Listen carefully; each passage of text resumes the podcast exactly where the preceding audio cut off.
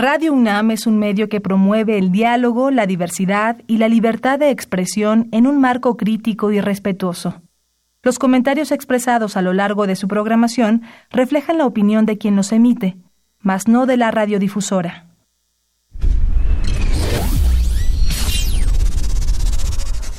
Radio UNAM y la Facultad de Ingeniería presentan Ingeniería en Marcha. Divulgación del conocimiento. Innovaciones tecnológicas. Investigación en ingeniería. Y cultura. Acompáñanos. Esto es Ingeniería en Marcha.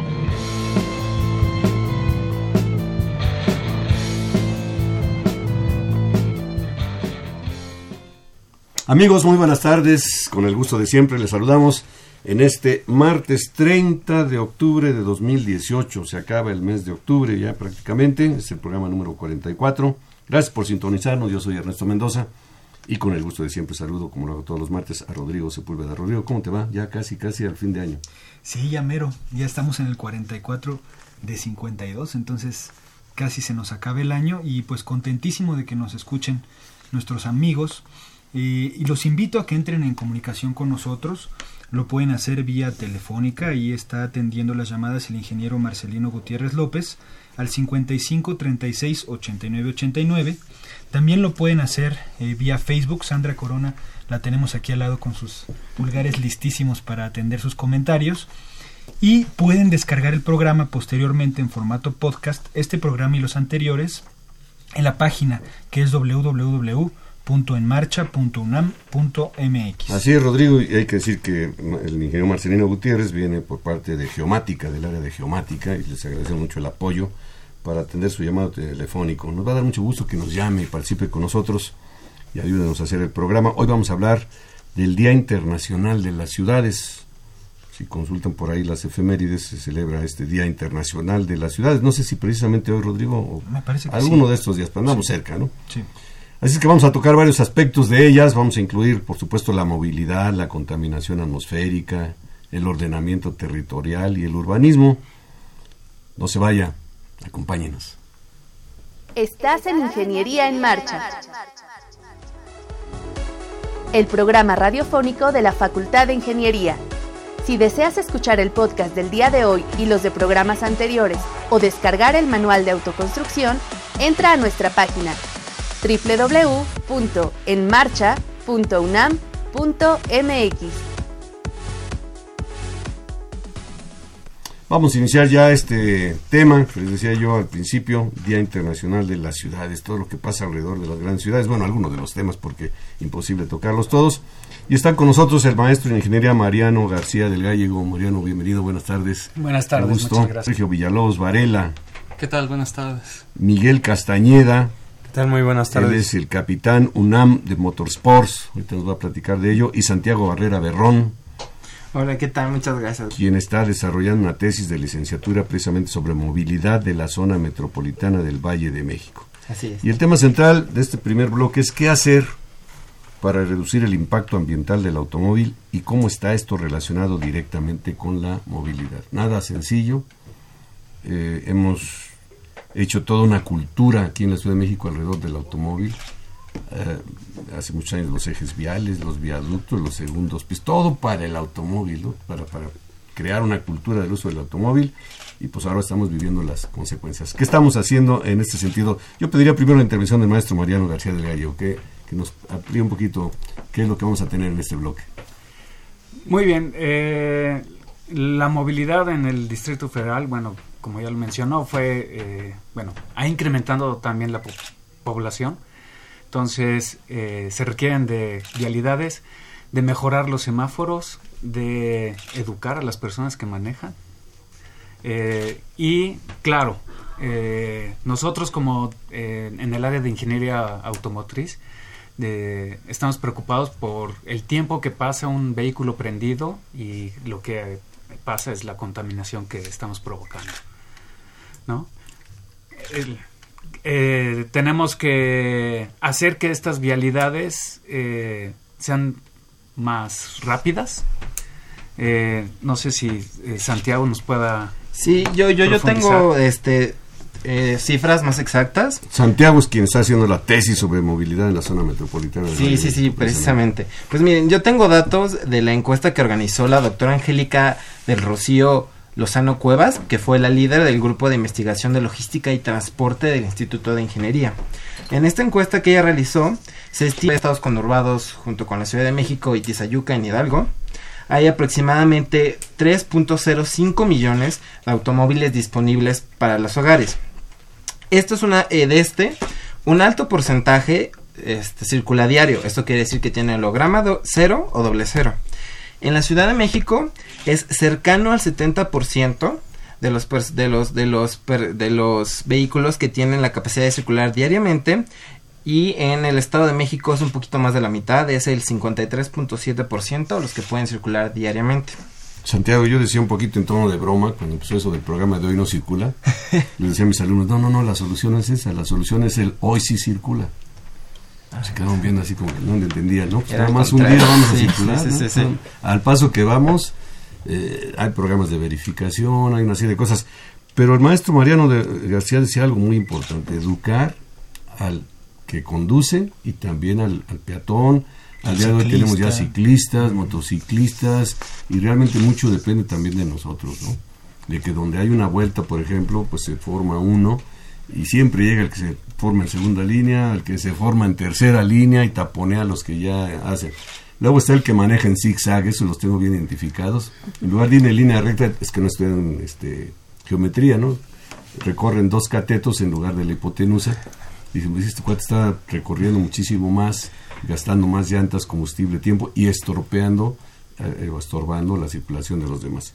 Pero ¿qué dice el sector de los, los automóviles? Aquí está con nosotros Sergio Villalobos, ¿no? Él, él es el que está en la Ford, tú trabajas en la Ford, Sergio. Sí, así es. ¿Qué, qué opinan ustedes? ¿Qué hay el- en, este, en esta problemática? ¿Cómo la están enfrentando? Pues mira, ah, eh, Ford Motor Company eh, está, eh, lo que sé es que sí ha estado eh, enfocado en ser no solo una empresa que manufactura coches, sino que además se enfoca en la movilidad de las personas, no, no tanto un producto, sino un servicio. Y algo que se está haciendo mucho en la industria automotriz eh, en, en términos de la contaminación es la inclusión de vehículos con energías alternativas, híbridos o completamente eléctricos. Eh, realmente se está ampliando mucho el portafolio de, de vehículos de este tipo de tecnologías que, que incluso en México ya los podemos encontrar. Y es, es, un, es una muy buena solución eh, a corto y largo plazo para los problemas de contaminación, ya, eh, ya que eh, aunque estés parado en el tráfico, aunque tengas que arrancar, que es el momento en el que más quemas combustible, puedes hacerlo totalmente eléctrico. Y es, la mayoría de los vehículos híbridos que encontramos en México no se tienen que conectar a la red, por lo que la energía eléctrica que obtienen muchas veces se obtiene recargando el vehículo con la misma inercia. El mismo motor de combustión interna funciona en su régimen más óptimo para que esa energía química de la gasolina se convierta en movimiento al final del día. Entonces creo que es una solución que se está atacando bastante bien y que puede beneficiar mucho a la ciudad. Vamos a invitar a nuestro público que nos llame al 55 36 89 89 o por las redes sociales y nos dé su punto de vista. ¿Qué, qué haría usted? ¿Qué nos sugiere para reducir el impacto ambiental del automóvil?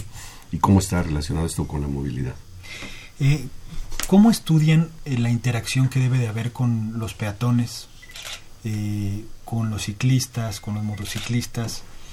Eh, y, ¿Y qué han hecho respecto a el abaratamiento de costos? Porque un coche híbrido o uno eléctrico pues está todavía muy fuera del alcance de un ciudadano, digamos, promedio, ¿no? un ciudadano de a pie.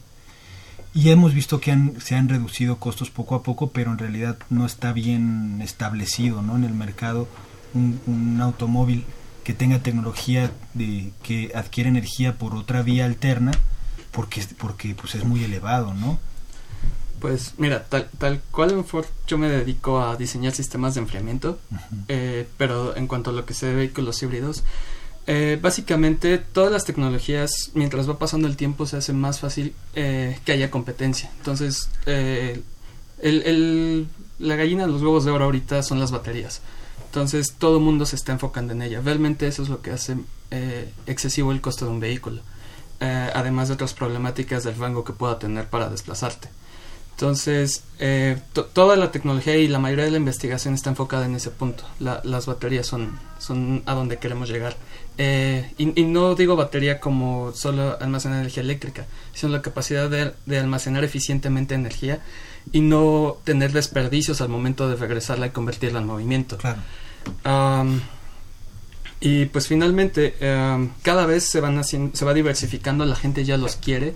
Entonces, al aumentar el volumen de producción de algo, simplemente el costo por unidad va disminuyendo. Eso es algo que ayuda mucho.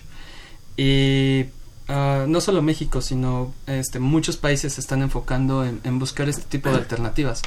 Y es eso lo que va a beneficiar es que al tener una mayor una mayor demanda, y una mayor producción y proveedores y automotrices pueden empezar a bajar los costos. Y en, en México ya, ya, hay, ya hay una competencia de híbridos. Ya eh, Ford Fusion, eh, Kia, ah, Toyota, eh, Nissan, ya, ya hay una mayor diversificación. Ya no solo es un coche, sino puedes escoger una SUV, puedes escoger un sedán grande.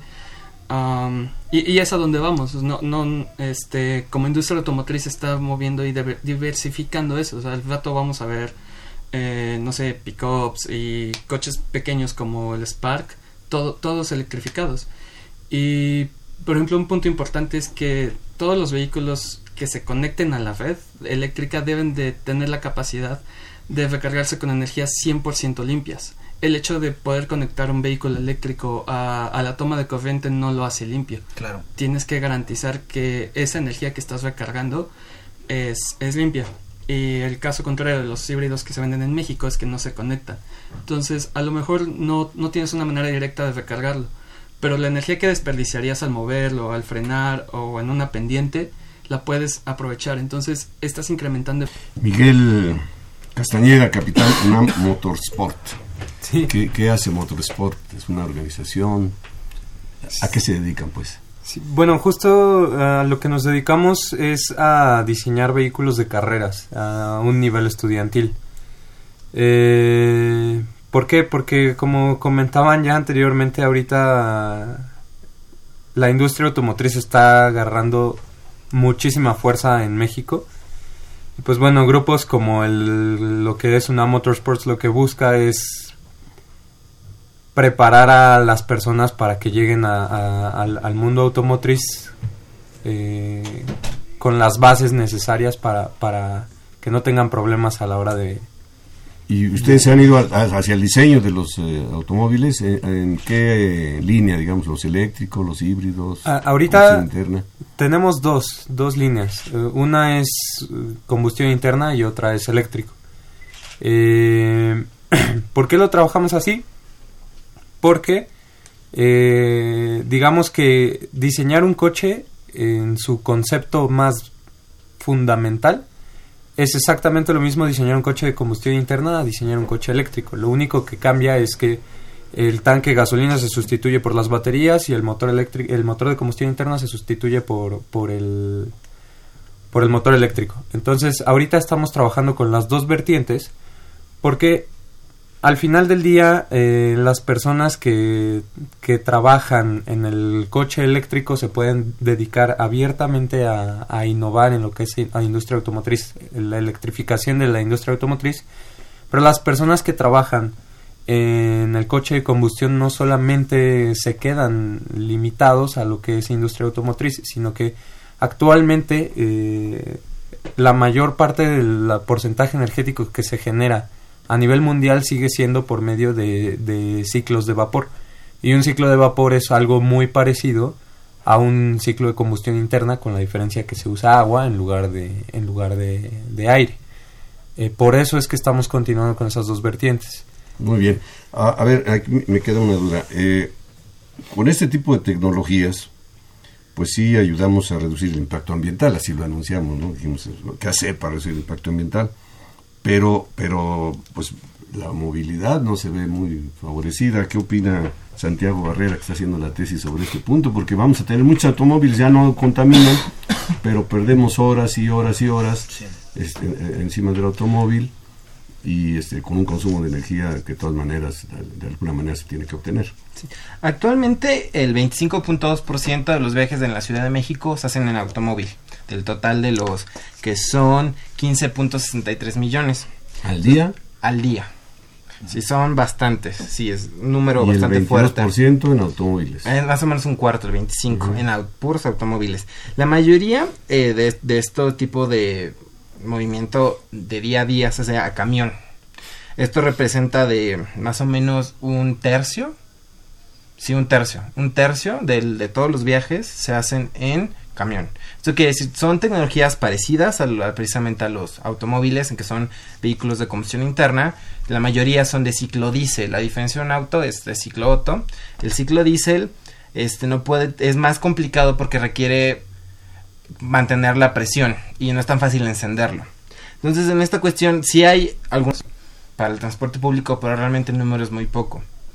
O sea, lo que, digamos, el, el los sistemas colectivos lo que implementan es que las personas, en vez de usar un automóvil para su transporte personal, pueden usar un camión. Y esto, de alguna man- manera, es ecológico porque están compartiendo todos, digamos, la huella de carbono de ese, de ese, de ese camión.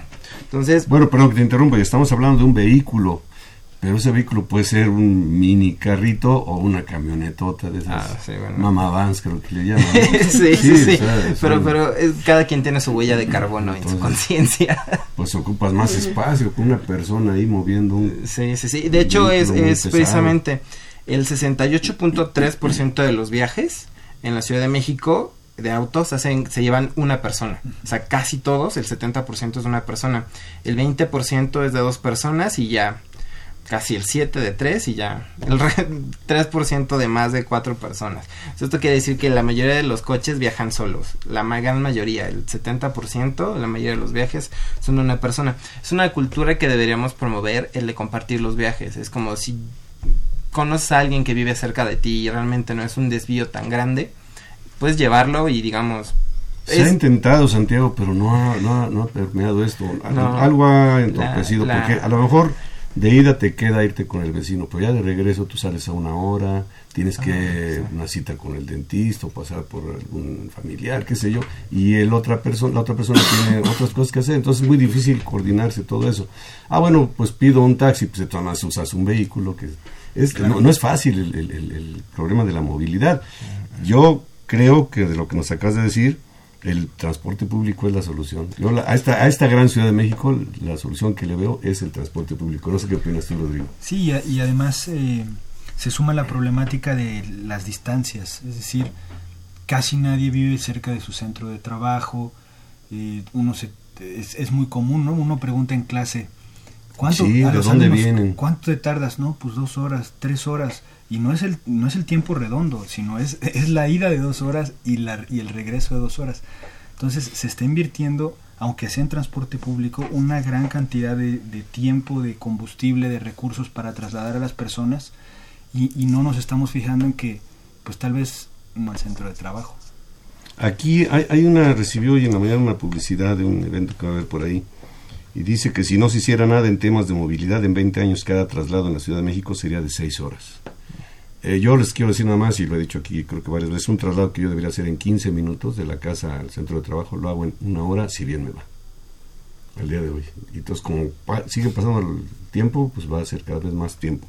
Y otro dato, el estudio TomTom Traffic Index 2017 indica que las ciudades con mayor tráfico en el mundo son Ciudad de México, con un 66% tiempo extra en cada viaje, Bangkok y Yakarta.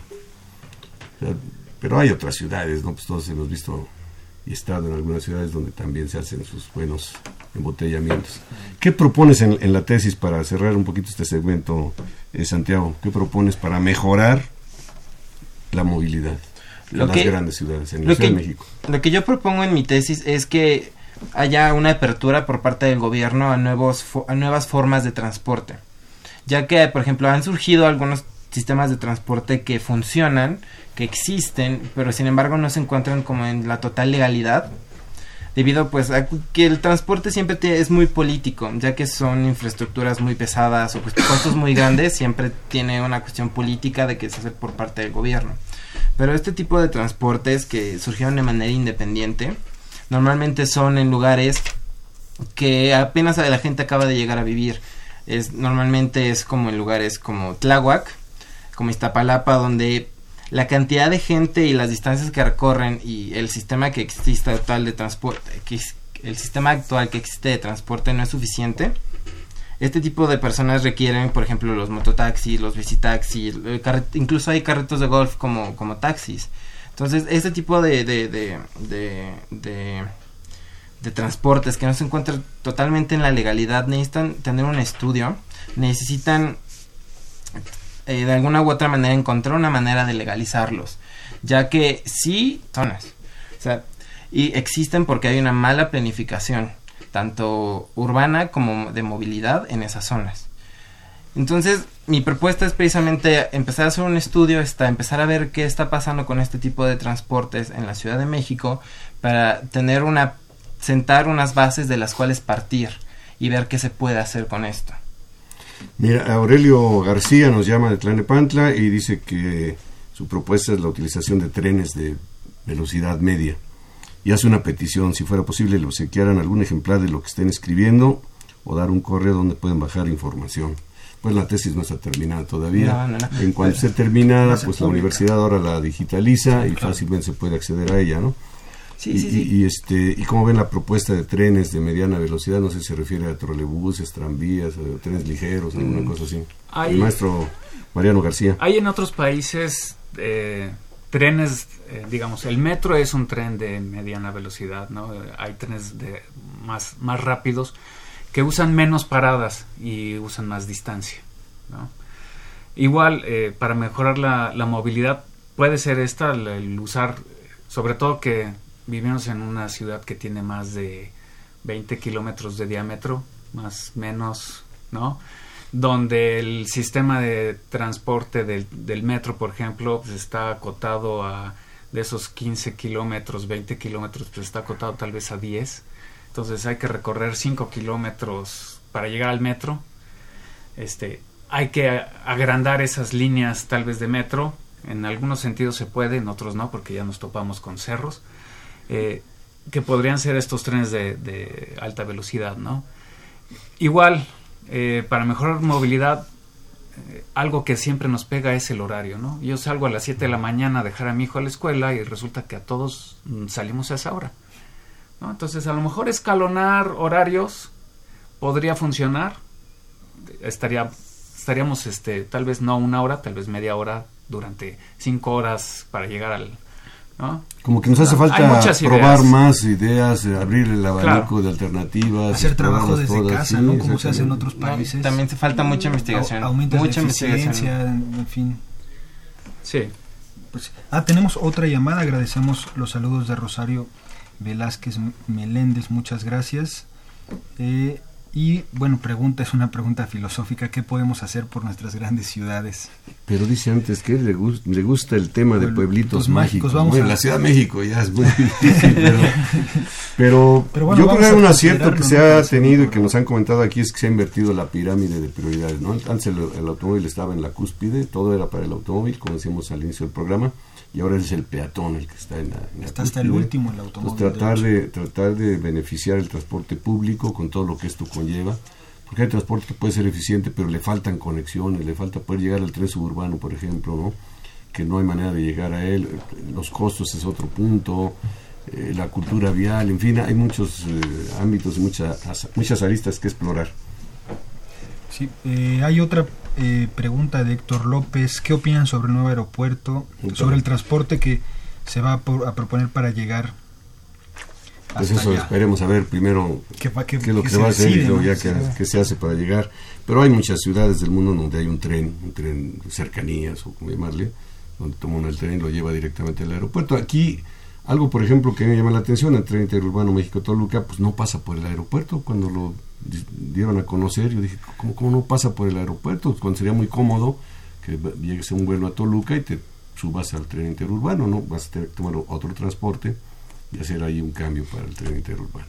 En fin, pues caray, el tiempo ya nuestro productor nos está indicando que, pasamos. que se nos acabó este, este primer segmento, pero muy interesante cuando nos dejamos ahí la, la- la inquietud y los esfuerzos que están haciendo en la Facultad de Ingeniería a través de las tesis, a través del diseño de, de automóviles, de la interacción con empresas que realmente fabrican los vehículos en este tema de reducción de impacto ambiental y mejoramiento de la movilidad. Muchas gracias, muchas gracias por estar aquí con nosotros en Ingeniería en Marcha. Muchas gracias gracias por tenernos. Estás en Ingeniería en Marcha. El programa radiofónico de la Facultad de Ingeniería. Si deseas escuchar el podcast del día de hoy y los de programas anteriores o descargar el manual de autoconstrucción, entra a nuestra página www.enmarcha.unam.mx. ¿Quieres saber cómo se avanza en la solución de problemas nacionales desde la academia?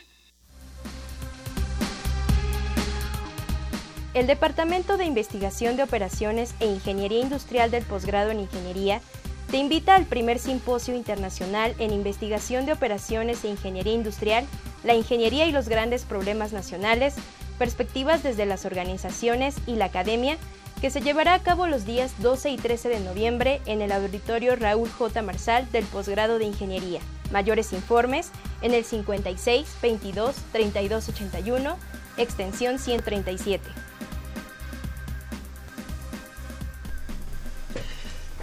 Regresamos, muchas gracias por continuar con nosotros. Nuestro teléfono 55 36 89 89. Antes de dar paso a nuestro siguiente invitado, quiero comentar que eh, los habitantes de la Ciudad de México pasan alrededor de una hora extra al día en el tráfico, lo que se traduce en 227 horas al año. Y otro dato que da el IMCO señala que en la Ciudad de México cada año se, pierde- se pierden alrededor de 33 mil millones de pesos a causa de accidentes, reparaciones y pago de daños a terceros que se generan por limitaciones en la seguridad vial y en la infraestructura. Ahora nos acompaña en cabina el doctor Rodolfo Sosa Echeverría. ¿Cómo estás, Rodolfo? ¿Qué tal? ¿Cómo estamos, Rodrigo? Bienvenido al programa. Bienvenido, bienvenido, buenas Muy tardes. amable también, ¿cómo estamos? Él es eh, profesor investigador del, eh, de Ciencias de la Atmósfera, eh, orgulloso egresado del posgrado de la Facultad de Ingeniería, y nos va a platicar de un tema que pues es, tema del es pan de cada día en nuestra ciudad, que es la calidad del aire en la Ciudad de México. Eh, que- eh, es un bueno es un tema que tiene ya décadas, es una problemática que tiene décadas y pues siento que a veces nos va un poco mejor, a veces peor, va fluctuando el problema y pues el estudio pues sigue, ¿no? Por muchos frentes. Sí, pues muchas gracias. Es un orgullo estar en esta en esta estación y en un programa que sea de la Facultad de Ingeniería. El ¿Cómo tema- está la calidad del aire aquí en la Ciudad de México? Pues, en la mayoría de las ocasiones. Actualmente, eh, los contaminantes que presentan una problemática, escuchamos, es el ozono y las partículas. Esto gracias a los esfuerzos que se han dado, motivados por el trabajo de colaboración de la academia, el sector gobierno, y tenemos el sistema de monitoreo más completo, yo creo que de América Latina. Y esta es simplemente apretar un botón y ver por internet la calidad del aire en diferentes zonas de, de la Ciudad de México. En tiempo prácticamente real, además. ¿no? Real. Entonces, este es un gran logro y que contemos con esa información. Ya que entramos al tema. ¿Cómo de- se hace? Perdón ese Ajá. monitoreo. doctor. Al tema de ¿Cómo calidad del hace? aire, es primero, hay varias redes. Una es la automática. La automática son alrededor de 30 estaciones donde contaminantes llamados criterio y en tiempo real se están reportando. Los menciono rápidamente. Partículas menores a 10 micrómetros, menores a 2.5 micrómetros, ozono, monóxido de carbono, dióxido de nitrógeno, dióxido de azufre. Pero además hay una red manual, eh, que esto significa que se toman las muestras y posteriormente se llevan al laboratorio. Sí. Esto se inició con algún tipo de medición, por ejemplo, de partículas, partículas suspendidas totales, partículas menores a 10 micras, y también hay una red manual para depósito atmosférico, que es depósito atmosférico húmedo, lo que conocemos como lluvia ácida, y es un problema ambiental también muy interesante trabajarlo. Quiero también comentar de que los estudios sobre calidad del aire en la Ciudad de México y contaminación se dio en la Universidad Nacional y sí quiero rendir homenaje a dos investigadores, el doctor Humberto Bravo Álvarez y el maestro en ingeniería Armando Báez Pedrajo, que hicieron en 1960 el primer estudio sobre depósito atmosférico por gravedad en la Ciudad de México, tolvaneras ocasionadas por secar un lago. Claro, claro. Eso en los 60, sí. pero aún a la fecha pues tenemos problemas de calidad del aire múltiples por fuentes industriales, por fuentes móviles y la interacción. En, eh, yo siempre menciono los cuatro elementos de la antigüedad, aire, agua, suelo y fuego, que en este caso sería energía. Entonces debemos de trabajar de manera integral para entender el problema y por otro lado para poder resolverlo. Te quería preguntar algo que estás eh, relacionado con lo que estás mencionando. ¿De dónde viene la contaminación? O sea, ¿quién es el principal culpable? ¿Viene de los automóviles, del transporte público, de la industria? ¿Cómo está más o menos en general eh, distribuido? Eh, ¿Quién aporta más? La contaminación es, multifactorial y, y, voy a enfocarme a un contaminante que desde finales de los 80 prácticamente los niveles son muy por arriba de la norma de calidad del aire. Se ha tenido un decremento en los niveles, sin embargo todavía es un resto que es el ozono. ¿Por qué tomo este contaminante? Porque es muy complejo. El ozono no se emite, es un contaminante secundario. Se forma. Se forma en la atmósfera, catalizado por la radiación ultravioleta, pero a partir de sus precursores. Y sus precursores son los óxidos de nitrógeno y los compuestos orgánicos volátiles. Entonces, para reducirlo, hay que atacar estos precursores pero las reacciones son muy complejas.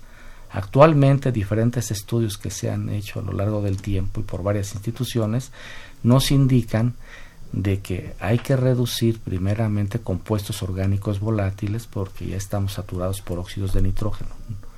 No, no vamos a, ganar nada reduciendo óxidos de nitrógeno, hasta podría ser contraproducente. Estos son problemas de química atmosférica este, muy complejos. Ahora, si atacamos compuestos orgánicos volátiles, hay que eh, tomar estas medidas de prevención, minimización y control, considerando que los compuestos orgánicos volátiles son reactivos, es decir, que pueden formar ozono, pero también hay compuestos orgánicos volátiles muy específicos que son hasta o tóxicos, altamente tóxicos, algunos hasta cancerígenos. Por ejemplo, eh, si eh, trabajamos en la reducción de contaminantes en gasolineras, ya hay tecnologías que son sistemas de recuperación de vapores y la zona metropolitana de la Ciudad de México es pionera en exigir este tipo de tecnologías. Hay que evaluar que se esté cumpliendo, evaluar su eficiencia, pero esto se debe hacer en todo el país, no solamente en zonas con problemas de ozono, por lo que ya mencioné, el problema de toxicidad. Y sí quiero asociar otro aspecto que es la exposición. No es lo mismo estar un momento que estar expuesto todo, el día. El ciudadano común y corriente, vamos un rato, el momento en que cargamos gasolina, pero los despachadores en las estaciones de servicio, pues sí es un problema el que se debe de, de tomar en cuenta.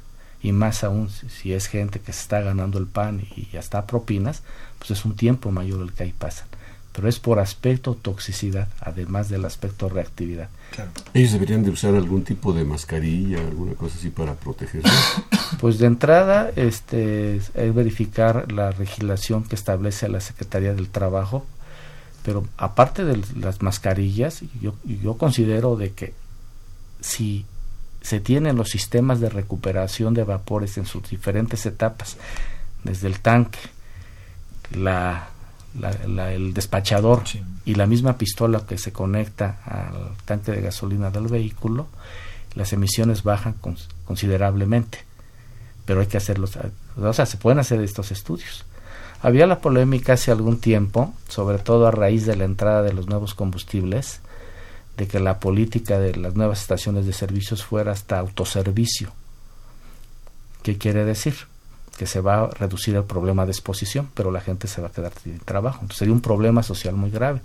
Y aprovecho este ejemplo para que toda medida y hasta todo proyecto contemple el aspecto económico, el aspecto social y el aspecto ambiental al mismo nivel.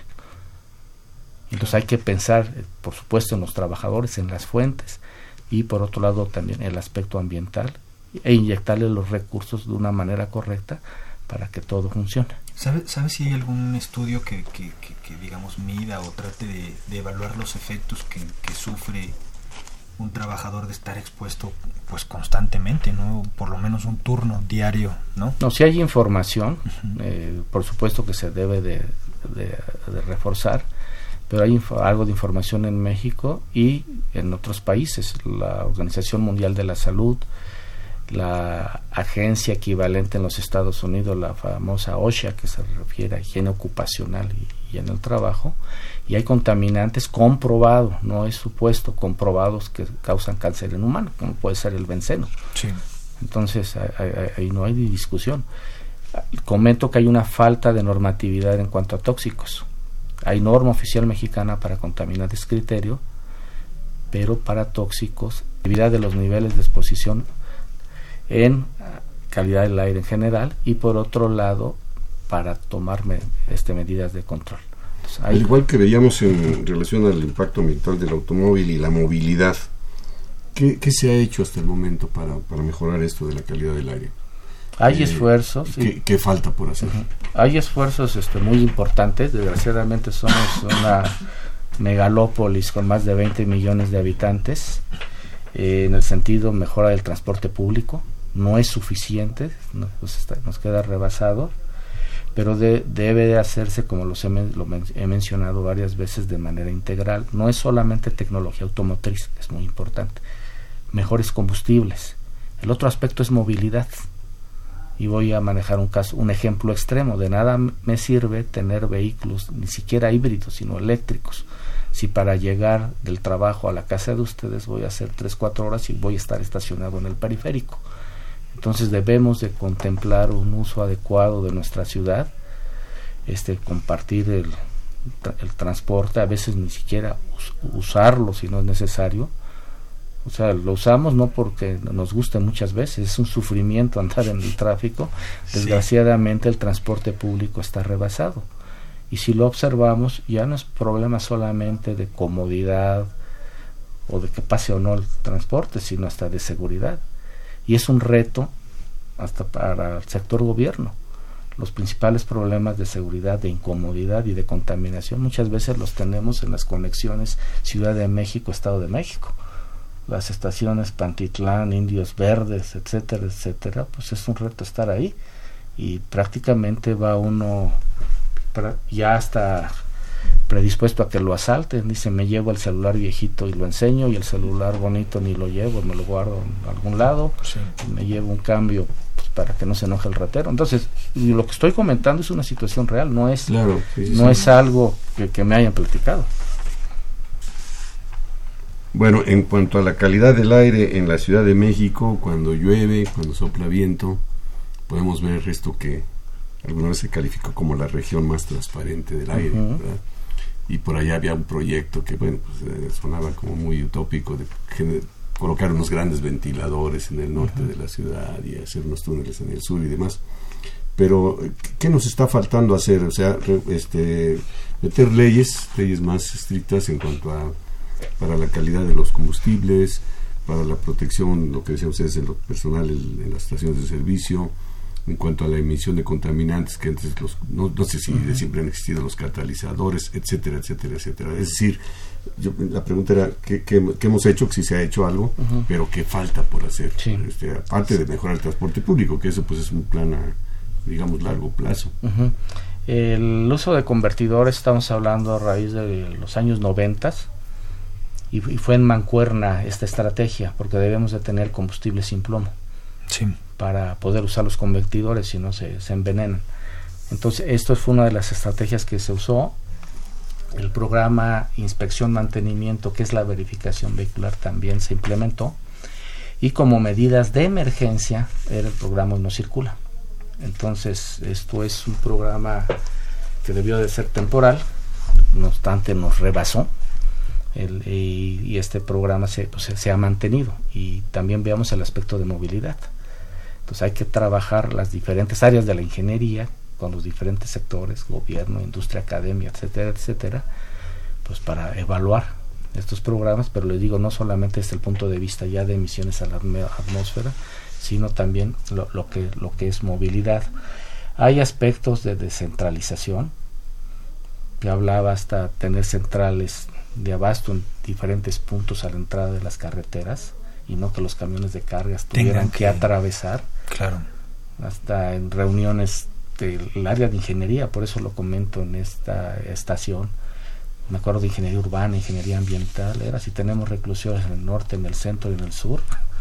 O sea, hasta cárceles hay de ese tipo, ¿por qué no tener este centrales de, de abasto? Claro. Las centrales camioneras ya están rebasadas ustedes están muy jóvenes, pero yo recuerdo en Buenavista, ahí salía todo, estaba el ferrocarril, el ferrocarril y, y, prácticamente todas las líneas de camiones Allí en Buenavista. ahí salían, sí, en Buenavista. Se hicieron con buena visión en ese momento en los cuatro puntos cardinales las centrales camioneras. Ahora ya, están rebasadas, claro. Entonces, este es un trabajo inter multitransdisciplinario y luego además hay converge, un, un pequeño detalle que ahorita me, viene a la mente eh, efectivamente existe la central del norte pero hay corridas que llegan al sur o sea por darle un servicio al viajero un vehículo que viene, no sé, de Laredo, alguna cosa que sí, llegar obligatoriamente al norte, pues resulta que lo programan para que llegue al sur para darle un servicio porque han detectado un nicho ahí de oportunidad. Entonces pierde toda, el, toda la filosofía de poner una terminal del norte, una sur, una del oriente. Y, todo empezó por Acapulco porque pues, hay mucha demanda. Entonces, pues, la central del norte pues, sale en Acapulco aunque tengan que atravesar la ciudad para agarrar la carretera Cuernavaca. Sí. Entonces, hay, hay, que, hay, que, hay, que analizar esa parte. Otro aspecto también que sí quiero mencionarles, y partiendo de la información que nos da el sistema de monitoreo atmosférico, esto lo llamamos calidad del aire exterior. Pero si hacemos un análisis de conciencia, realmente cuánto tiempo estamos expuestos en el exterior aquí lo vemos, llevamos ya cierto tiempo en, este estudio. En la cabina. Venimos de un salón, de un auditorio. Cuando llegamos a casa, pues ya estamos encerrados, dormimos. Son algunas horas las que pasamos en el exterior. La exposición va, va a ser diferente. Entonces, en interiores, la mayoría de las personas pasamos bastante tiempo y no nos preocupamos, nunca, nunca pensamos ¿no? que entonces, la calidad del Entonces, lo que estamos viendo, que es un esfuerzo muy importante por parte de la Secretaría de Medio Ambiente de la Ciudad de México, es indicativo de la calidad del aire en el exterior. La gente de tránsito, los que están vendiendo en la calle, son los que están expuestos. Pero realmente cuando queremos ver efecto en la salud y exposición real, pues tenemos que hacer una autoevaluación de los ambientes en los que nos hemos estado encontrando. Y menciono este punto porque en los años 70, es un aspecto histórico muy interesante, surgió el síndrome del edificio enfermo. Y esto se dio porque se tuvo la política por el aumento en los precios del petróleo de hacer más eficiente el uso de la energía y se hermetizaron los, los cuartos. Así como cuando te dicen este, cierra la ventana del carro porque ya está puesto el aire, entonces se hermetizó para aprovechar mejor la operación del sistema de calefacción, ventilación y aire acondicionado. Entonces, al hermetizar los edificios, pues los contaminantes se acumularon. Claro. Pero no necesariamente los que venían del exterior, sino los que se generaban en el interior. Desde contaminantes que se generan en el material de construcción, uso de algún tipo de solvente en limpieza o mantenimiento, y algo muy importante, hay actividades donde uno es el mismo causante de la contaminación. Y uno de los principales factores de riesgo en interiores llegó a ser el tabaquismo. Y esta es una medida donde la estrategia para reducirlo simplemente quererse a sí mismo y a los demás. Claro. Olvídense, ese es un problema de educación y de salud muy fuerte. Y sí quiero resaltar de que algo que logró el éxito para reducir estos niveles y evitar la exposición a contaminantes hasta altamente tóxicos por el tabaquismo fue el generar normatividad en la ley de protección a no fumadores que inició en la Ciudad de México y posteriormente fue a nivel federal. Se tuvo que aplicar, hacer esta ley y trayéndola de países desarrollados. Claro. Pues está muy interesante, Rodolfo. Muchísimas gracias por tu intervención. y ojalá nos puedas acompañar en otro programa. Los micrófonos están abiertos. Pues muchísimas gracias. gracias. Muchas gracias. Y un saludo para todo el auditorio. Gracias. Estás en Ingeniería en Marcha. El programa radiofónico de la Facultad de Ingeniería. Si deseas escuchar el podcast del día de hoy y los de programas anteriores o descargar el manual de autoconstrucción, entra a nuestra página www.enmarcha.unam.mx. ¿Quieres saber cómo se avanza en la solución de problemas nacionales desde la academia? El Departamento de Investigación de Operaciones e Ingeniería Industrial del Posgrado en Ingeniería te invita al primer simposio internacional en investigación de operaciones e ingeniería industrial, perspectivas desde las organizaciones y la academia, que se llevará a cabo los días 12 y 13 de noviembre en el auditorio Raúl J. Marsal del posgrado de Ingeniería. Mayores informes en el 56 22 32 81, extensión 137. Estamos eh, de regreso con ustedes. Gracias por continuar con nosotros. En nuestro teléfono 55 36 89 89. Pues vamos con el último bloque del programa. Eh, está con nosotros el doctor Alejandro Morales Ramírez. Eh, doctor, bienvenido, buenas tardes. Buenas tardes, ingeniero. Muchas gracias por la invitación. Gracias. Bueno, hemos estado hablando de las grandes ciudades y en esta parte vamos a hablar de los retos o algunos de los retos del crecimiento de las ciudades de México hacia el 2030. ¿Cuál, eh, ¿De qué reto estamos hablando, doctor? Bueno, pues lo primero que habría que tener en cuenta es que el crecimiento de la población, una población que hoy ya, ya nació, en los próximos años va a estar demandando el acceso a vivienda y a diversas infraestructuras que representan un reto muy importante para, para la ingeniería. Eh, digo, para efectos de dimensionarlo, entre el 2015 y el 2030 tenemos que la población va a crecer alrededor de 25 millones de habitantes, lo que cuando los, lo vemos en términos de los hogares que serán creados, pues estamos hablando de que se va a crecer 26.5% en estos, solo en estos 15 años, a un ritmo de alrededor de 570 mil viviendas o asimilado a hogares cada año. Estar hablando de esta cifra es pensar en una ciudad del tamaño de Tijuana o de eh, la delegación Iztapalapa, ¿no? Para que tengamos el contexto de, la magnitud que representa este crecimiento. De lo que va a crecer hacia el año 2030. Correcto.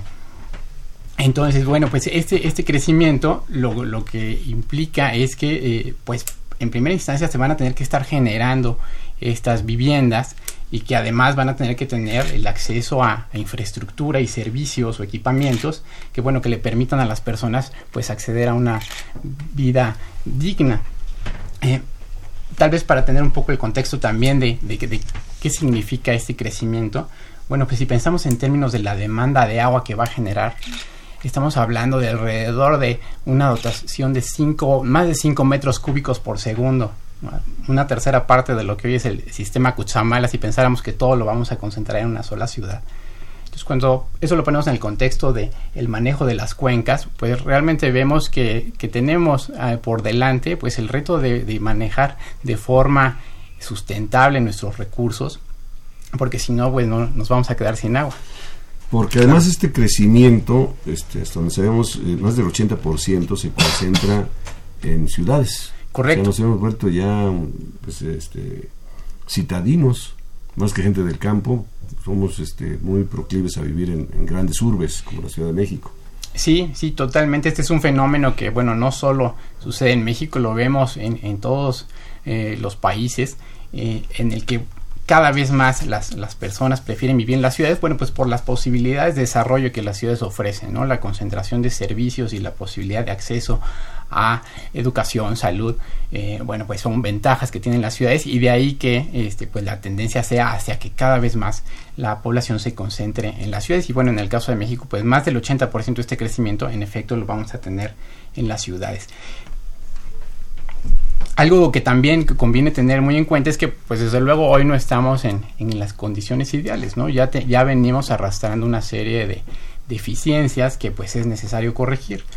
eh, cuando pensamos en cómo está la, la situación del parque habitacional hoy en México, pues lo que nos encontramos es que dependiendo de los criterios con, con los que nos querramos medir, pues tenemos por lo menos 3 millones de viviendas que pueden considerarse como precarias en función de los materiales con los que están construidos o de los espacios que disponen en relación al número de habitantes.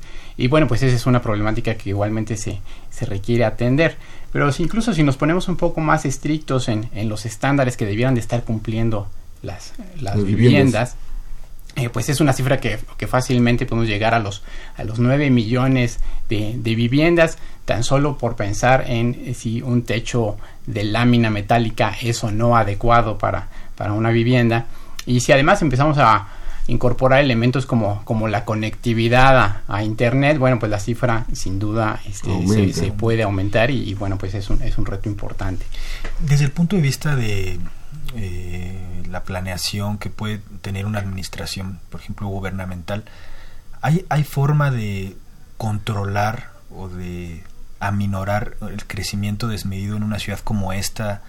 tan compleja con tantas este bueno ahora le llaman alcaldías no con, con, con, tantas divisiones políticas en fin hay alguna forma o más bien pues según como crezca la población se debe de atender el servicio y pensar en el crecimiento de vivienda de, ser, de, de, de demás servicios claro eh, pues sin duda sería muy conveniente pensar en mecanismos que, que permitan una eh, conformación de, consensos entre los diferentes eh, actores de la ciudad, ¿no? Por un lado sus habitantes, por otro lado sus autoridades y desde luego el, sector este, privado que bueno pues está participando con, sus inversiones y, sus obras.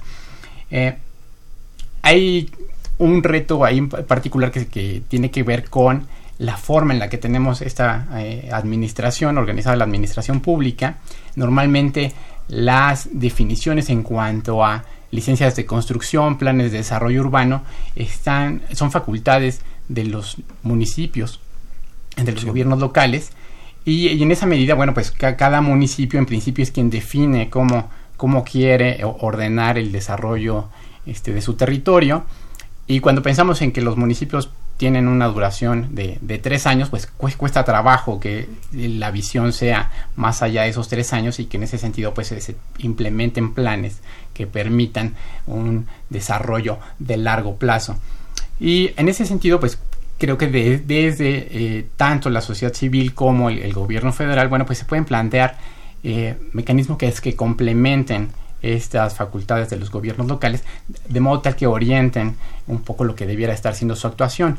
Hoy hay eh, un consenso de que una forma de eh, ordenar el desarrollo de las ciudades es promover la densificación, es decir, evitar que, las ciudades se sigan extendiendo y que por el contrario se aprovechen los vacíos intraurbanos o, o bien que viviendas que pudieran ya haber llegado a, al fin de su vida útil pues sean recicladas para que ahí se construyan nuevas este, viviendas y preferentemente de verticales, es decir, sí. que, que, en un mismo terreno podamos tener varias viviendas, de modo tal que, que se aproveche la infraestructura que, que, ya está instalada y que además pues no se nos incrementen los, los tiempos de recorrido.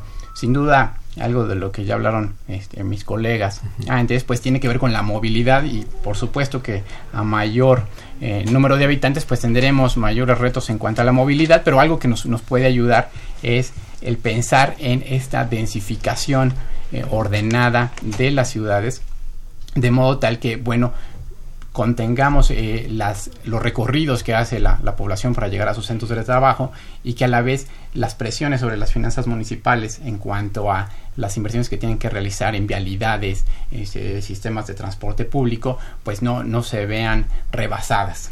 Estamos hablando, perdón, de un escenario a 12 años. Sea, es un corto plazo realmente dentro del esquema de lo que abarca la planeación.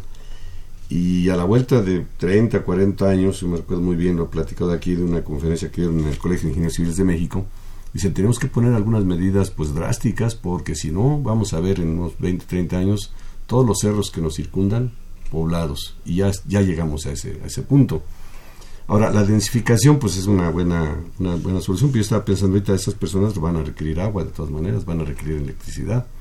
A lo mejor ya no vialidades porque bueno, se están concentrando en en una zona más reducida, pero la problemática va a aumentar, entonces habría que pensar en qué esquema atractivo lo hacemos para descentralizar este esa gran concentración aquí en la Ciudad de México.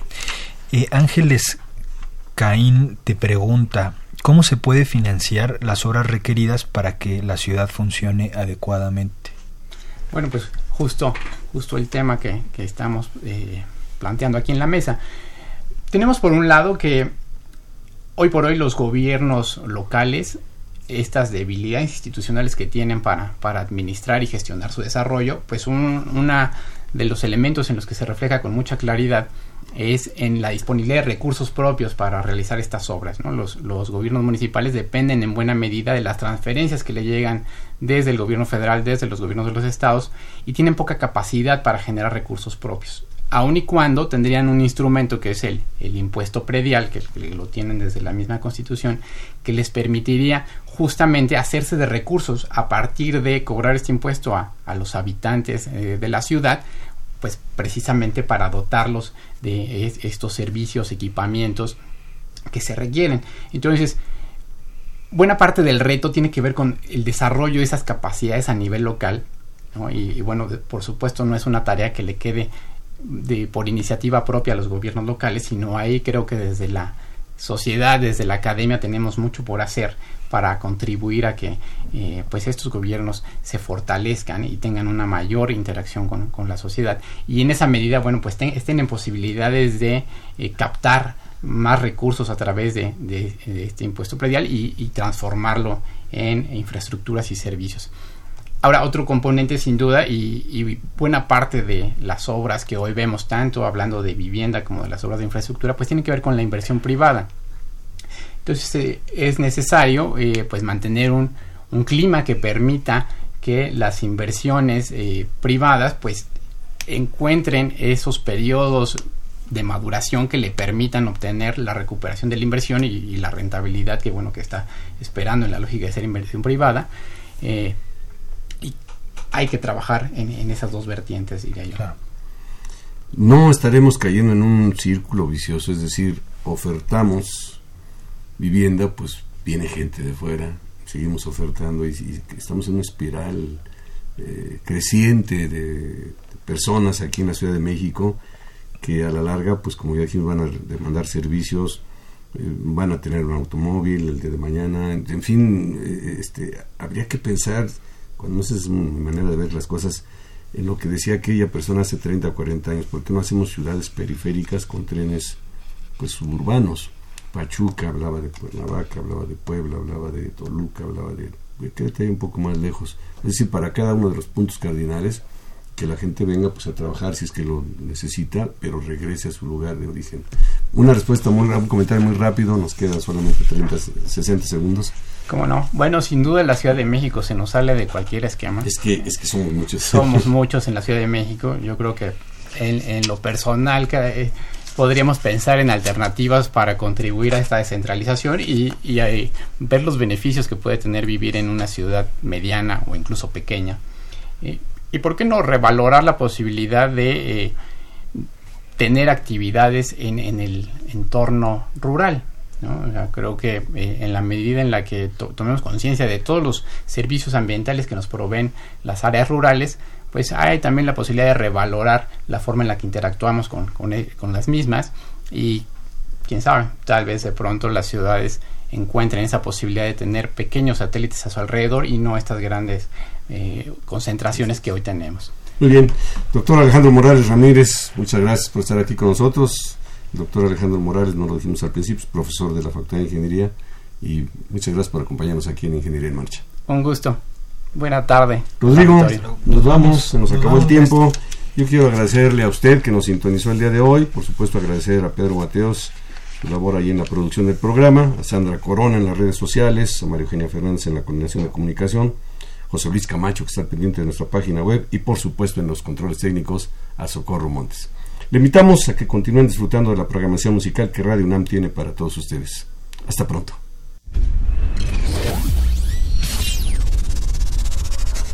Radio UNAM y la Facultad de Ingeniería presentaron Ingeniería en Marcha. Divulgación del conocimiento.